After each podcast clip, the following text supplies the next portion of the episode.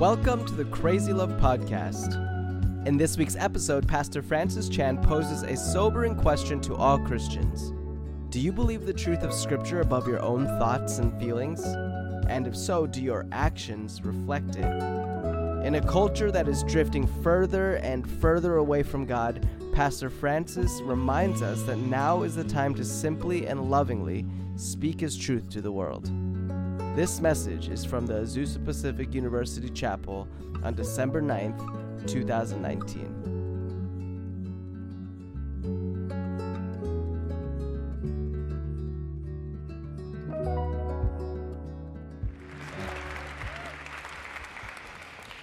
Okay. Thinking this morning, I have been preaching at APU Chapel before a lot of you were born. Like literally every year for the last 20 years or so. I, I think it's a record. I expect something for that. Um, there was a passage that convicted me a few weeks ago 2 Corinthians 4, verse 2 where Paul says, We have renounced disgraceful and underhanded ways. We refuse to practice cunning or to tamper with God's word, but by the open statement of the truth, we commend ourselves to everyone's conscience in the sight of God.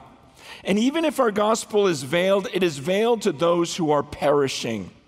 In their case, the God of this world has blinded the minds of unbelievers to keep them from seeing the light of the gospel of the glory of Christ, who is the image of God.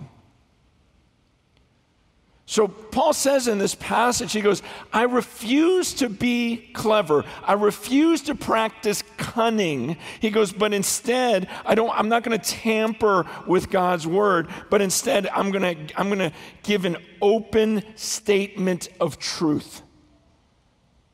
And I, I was reading that, I got convicted because I thought, man, I try to be too clever sometimes rather than just openly saying it especially in this day and age. You think, man, I've got to address this carefully. I've got to say this so right because if I say it the wrong way, it's going to offend someone. And, and, and even like we, we like to hide certain things about God because we think, well, I don't want to tell them about his judgment, you know, not right off the bat. That's like a few years into it. Let me slowly ease them into who God is. Let me slowly ease them into what this commitment is about. But that's not the way Jesus taught. Jesus would get in front of a crowd like this and he goes, Hey, I'm about to leave here and be nailed to a cross. So, unless you are willing to just ditch your life and pick up the cross next to me and go get nailed to this cross, don't bother following me. Because unless you deny yourself, all those desires you have, all those dreams you have, unless you're ready, ready to just leave all of that and pick up your cross and follow me, you can't be my disciple. Same thing Paul's saying here. He goes, I don't, I don't I, I just refuse to practice cunning. That word cunning means genius or clever or even deceptive. He goes, I try, I, am not going to try to talk you into something by some clever talk or some creative way. He goes, instead, I'm just going to openly declare the truth. I just say, here it is, because if you don't accept it, it's not because I wasn't clever enough. He says, if you don't accept it, it's because there's something spiritual going on. And he says, the God of this world has blinded the minds of unbelievers to keep them from seeing the light of the gospel of the glory of Christ. If you can't see how worth it Jesus is, his glory, if you don't see, oh, yeah, to get Jesus, of course I'd pick up a cross. Who cares about crucifixion? If I can have Jesus, who cares about my dreams? Who cares about my fleshly desires? That's a joke. Who cares about my mom and dad, my wife, my kids? If you don't see the glory of Christ that He is so worth ditching everything for, it's because Satan has blinded your mind to think of Jesus as this little religion, as a nice little teacher that you might follow and take some good principles from. That's what Paul says. And so I thought, if I believe it, I, I need to just say it. And if you don't believe it, then there's nothing I can do to talk you into that. And I realized for years we keep trying different types of bait, but the truth is, is the fish just aren't biting. They're blinded. You know, I, I've seen, I'm just going to say it. I've seen something happen. and I'm not saying it's just APU, I'm saying it's our culture. But as I'm sitting there reflecting to 20 years ago and how I used to speak and what it was like, I'm realizing it was different. Sometimes we drift and we don't realize it. You, know how, like, when you were growing up, your aunt comes once a year at Thanksgiving, go, Wow, you got so big. But no one in your house says that because they just, every day you grew a millimeter, and it's like, they don't know. It's, it's that same type of thing where there's this drift sometimes you don't see. And I can say, and again, I know this is a generalization and absolutely not true of everyone, but there have been changes here. Um, with the student body, with the culture, where this book, man, it used to be revered more than it is now. And people used to just go, okay, whatever that book says. And now there's been this rise of our own feelings and opinions and our thoughts. And this book is slowly drifting. And we've been so scared. Well, don't dare hurt their feelings, don't dare offend. And now suddenly we start speaking to not offend people. And the truth is, is, is this word is becoming less and less, and people are just rising in their opinions, and they're just believing what they want to believe. Paul said this would happen in, in 2 Timothy 4. He goes, In the last days, people aren't going to put up with sound doctrine. He goes, instead, they're going to want their ears tickled. They're, want, they're going to find teachers to tell them what they want to hear. But they're not going to put up with sound doctrine. I mean, think about it right now. Yeah, and, and everyone's just like, well, it's up to interpretation. This, is, no, no, no. Bottom line is, you, a lot of you believe whatever you want to believe. Think about it. Why, think of something you believe right now from this book that you don't want to believe. See, people don't want to believe in this God that is up there that determines whether I breathe and live through the rest of this message. People don't want to believe in this holy God that we should fear. And so you go, well, I think fear doesn't really mean fear. Oh, that's brilliant. But that's, that's popular. You, you, we don't want to believe there's a day of judgment where you stand before this holy God who describes himself as darkness and gloom and a tempest, and we're going to stand and be judged by him. We don't want to believe that. So we go, well, I don't believe a loving God could judge people and punish them. Well, that's, that's great. Well, this book is, I don't want to believe that I'm a bad person, that I'm an object of wrath that one day. I want to believe that I'm a good person inherently. I think I'm good. I think we're all good. Let's just believe that. I, I don't want to believe that what, what you said, like I, I have to deny myself. Like God gave me these desires. You're telling me I have to deny those desires, pick up a cross and follow Him? You're telling me that unless I'm willing to hate my father, mother, wife, kids, renounce this whole world, I can't, I don't want to believe that. I'd like to believe I can just pray a prayer and ask Jesus into my heart. And that's it. And then I'm going to heaven. You guys, and I'm just telling you straight out from God's word, that is such a lie. The word of God says the fear of the Lord is the beginning of wisdom. Like if you have never feared him, if you've never just stopped, even this morning in my Bible reading, I was reading John chapter 1. And, and as we're in worship, I'm thinking, gosh, in the beginning was the Word, and the Word was with God, and the Word was like in the beginning, like, like we're just, when was that? You know, God, Jesus, you were there. And who am I? I've been alive 52 years and I'm just this little nothing. And you guys have been alive 18, 20 years. Like, this is nothing. And we're trying to understand this being that's eternal. And some of you are, are, are the way people talk nowadays. Like, no big deal. You talk about God like he's just another person. Man, do you understand? You go, well, this fear really, the Bible says, work out your own salvation with fear and trembling. Well, does tremble really mean tremble? Doesn't it just mean respect? Let me tell you, everyone, and it drives me nuts. Like, uh, I was talking to someone the other day. He goes, Well, that's, that's your understanding of God, and I have a different understanding. As long as you come to peace with your understanding of God, we can all be right. I go, That is, that is ridiculous. I go, So if I leave the gym right now, you could in your heart go, I think Francis was a 300 pound Caucasian man. Great, then that's what I am because that's what you feel in your heart. You it just, that's ridiculous.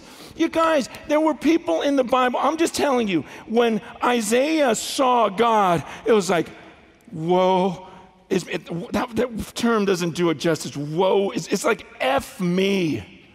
Seriously. It was like the strongest term. It's like, oh, Woe is me, I'm about to be destroyed. I just saw him. I just saw the, he's going to kill me. He's going to destroy me because I'm a man of unclean lips and I live among a people of unclean lips and I just saw the God of glory. I'm dead.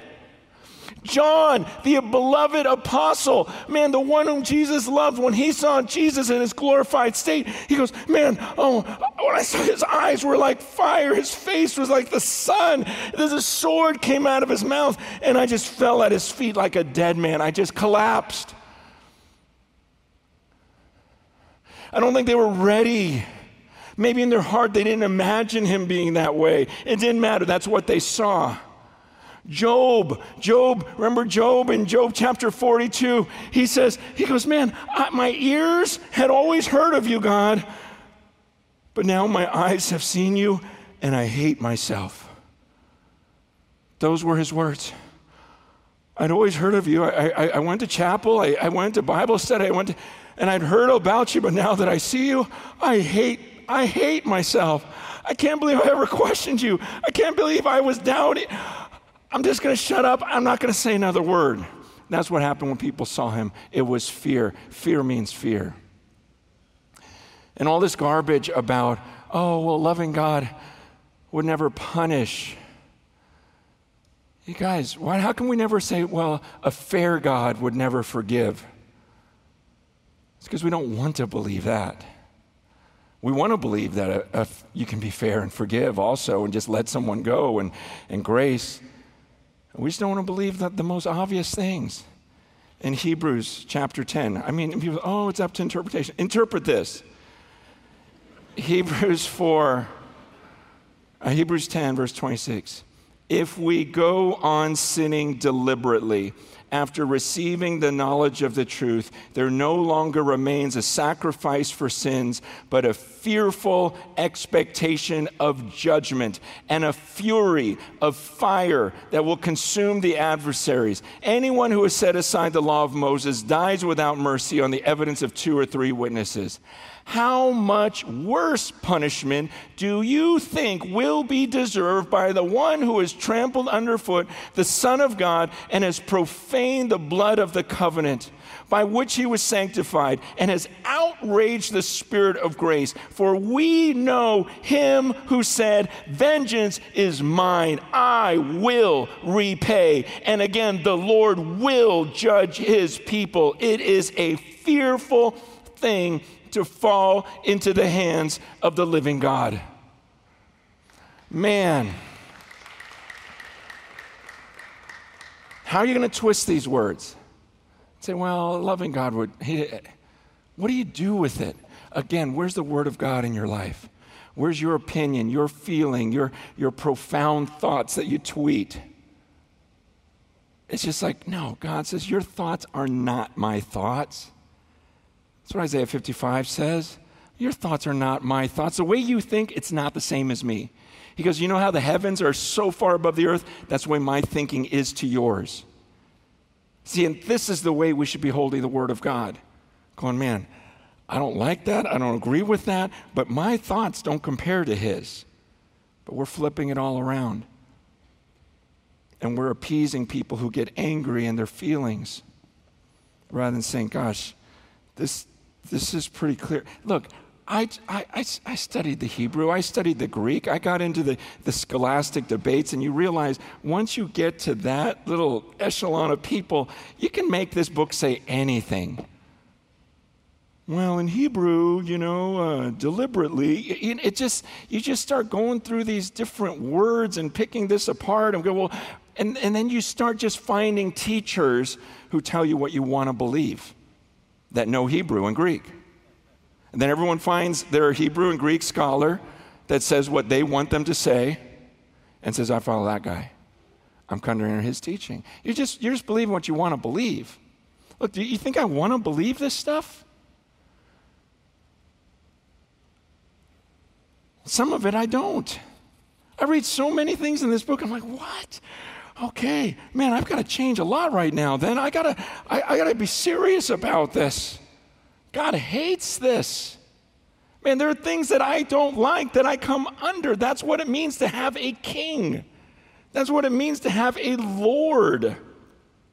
When you say that He's the Lord of your life, that means your master now is going to ask you to do things you don't want to do. And this whole, like, we're all good people. I'm just going to read it Ephesians 2. You were dead in the trespasses and sins in, once you, in which you once walked, following the course of this world, following the prince of the power of the air, the spirit that is now at work in the sons of disobedience, among whom we all once lived in the passions of our flesh, carrying out the desires of the body and the mind, and were by nature children of wrath like the rest of mankind. But God, being rich in mercy because of the great love with which He loved us, even when we were dead in our trespasses, He made us alive together with Christ. By grace you've been saved and raised us up with him and seated us with him in the heavenly places in Christ Jesus, so that in the coming ages he might show the immeasurable riches of his grace and kindness toward us in Christ Jesus. For by grace you've been saved through faith. This is not your own doing, it's a gift of God, not as a result, so that no one may boast. He goes, You guys used to all be dead. Listen to what he says. In your sins, which you once walked following the course of this world. He goes, You were doing what the rest of the world did, where you just followed your flesh. The world's message, you do you. Satan's message from the garden, come on, Eve, you know you want it.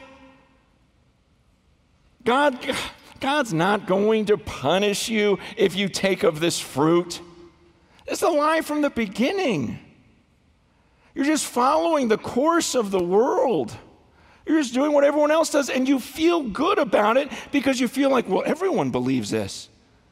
So, so there's like this confidence you have. Well, our generation, we figured this out. So, all these thousands of years, they were all idiots. Our generation figured this out. You're just following the course of the world. Every generation says that. You're following the course of the world, you're following your own desires, and you are by nature objects of wrath. You want to believe that? From the outset, you were an object that should, that you deserve the wrath of God? It's crazy. But then it says, but God, being rich in mercy. Whether you believe it or not, that being up there actually is rich in mercy. He wants to forgive. Because of his great love with which he loved us. Okay, whether you've ever been loved by dad or whatever, and you've never understood how an authority figure could also want intimacy with you, I'm just telling you it's true. He is that powerful and he wants you that badly. That's, that's the greatest news on earth. You kidding me? That God who dwells in unapproachable light wants to be one with me? But it's not something where you just casually go, all right. No, he makes it very clear. In fact, I'm going to close with Revelation 3 when he talks to the church in Laodicea. Verse 15 I know your works, you're neither cold nor hot.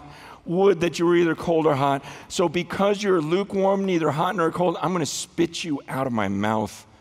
For you say, I'm rich, I've prospered, I need nothing, not realize you're wretched, pitiable, poor, blind, naked. I counsel you to buy from me gold refined in the fire, so that you may be rich, and white garments, so that you may clothe yourselves, and the shame of your nakedness may not be seen, and salve to appoint your eyes, so that you may see.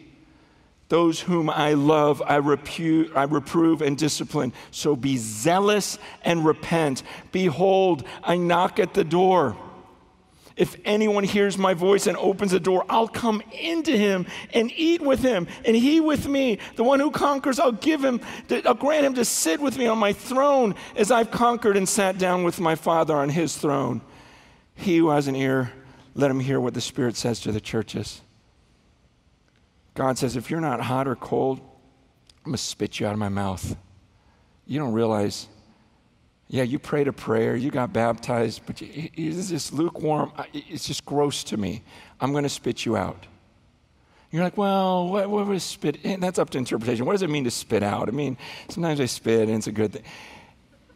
You guys, I spit you out. He goes, you're, you're, you don't realize you're blind, poor, pitiable, wretched, naked. These are unsaved people. They're lukewarm. He's spitting them out. But he says, But I'm knocking on the door. You want to get real with me? You ready to surrender to me? You ready to start submitting to this word even if no one else does? Man, this is what I was praying for. I go, God, going back to that first passage, I'm not going to talk these people into going against all of culture and saying my feelings really don't matter and neither do yours. God says, Let God be true, though every man a liar. My thoughts are not the same as yours. So if your thoughts contradict this book, then you need to come under his thinking. And you may hear that today. And that's because, Jesus, this is so beautiful. He says, I'm knocking. I've been begging God, just knock on someone's door. I'm done here. But knock on someone's door so they so they see this and they go, I get it, man. And I'm I'm done. I'm I, I, yeah, I'll cry with you. Great. Okay, poor you. But now here's the word of God. And I'm going to come under this because I'm going to stand before him one day and I'm, I'm going to be judged by him. And I don't want to be found as a coward. There is a holy God in heaven that is so far beyond you. He says, I'm like the potter and you're a piece of clay. How brilliant is a piece of clay compared to the potter? That's the word scripture uses. There is a holy God. He is coming with his holy angels to judge the world. He alone is the judge of the earth. You don't come to the end of your life and get to judge him and question him. He questions you, he's your creator. But the crazy thing is, he wants you. And he's knocking on the door. If you want, I'll come in. I'll come in and I'll eat with you. He wants intimacy with you. And I doubt there are hardly any of us that grew up with fathers that were strong authorities and also intimate with us. So it's hard to understand how could you have both in one being. I've tried my whole life to be that kind of dad to my kids. That I'm strong. I'm the leader of my home, but you're my best friend and you know I would do anything for you. That's the Father who's knocking at the door. But you can't just pick one and go, well, can I just have him as a buddy? No. He, he'll be your daddy, but your Father in heaven, and hallowed be his name. That's the greatest joy you're going to find in life, is when you understand you have a holy, holy, holy judge for a father who's rich in mercy, full of love for you, and is knocking on the door.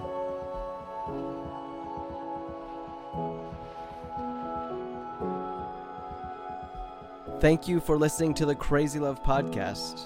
We will see you next time with a new episode, but until then, for more resources from Crazy Love Ministries or to support the work of Crazy Love, please visit our website at crazylove.org.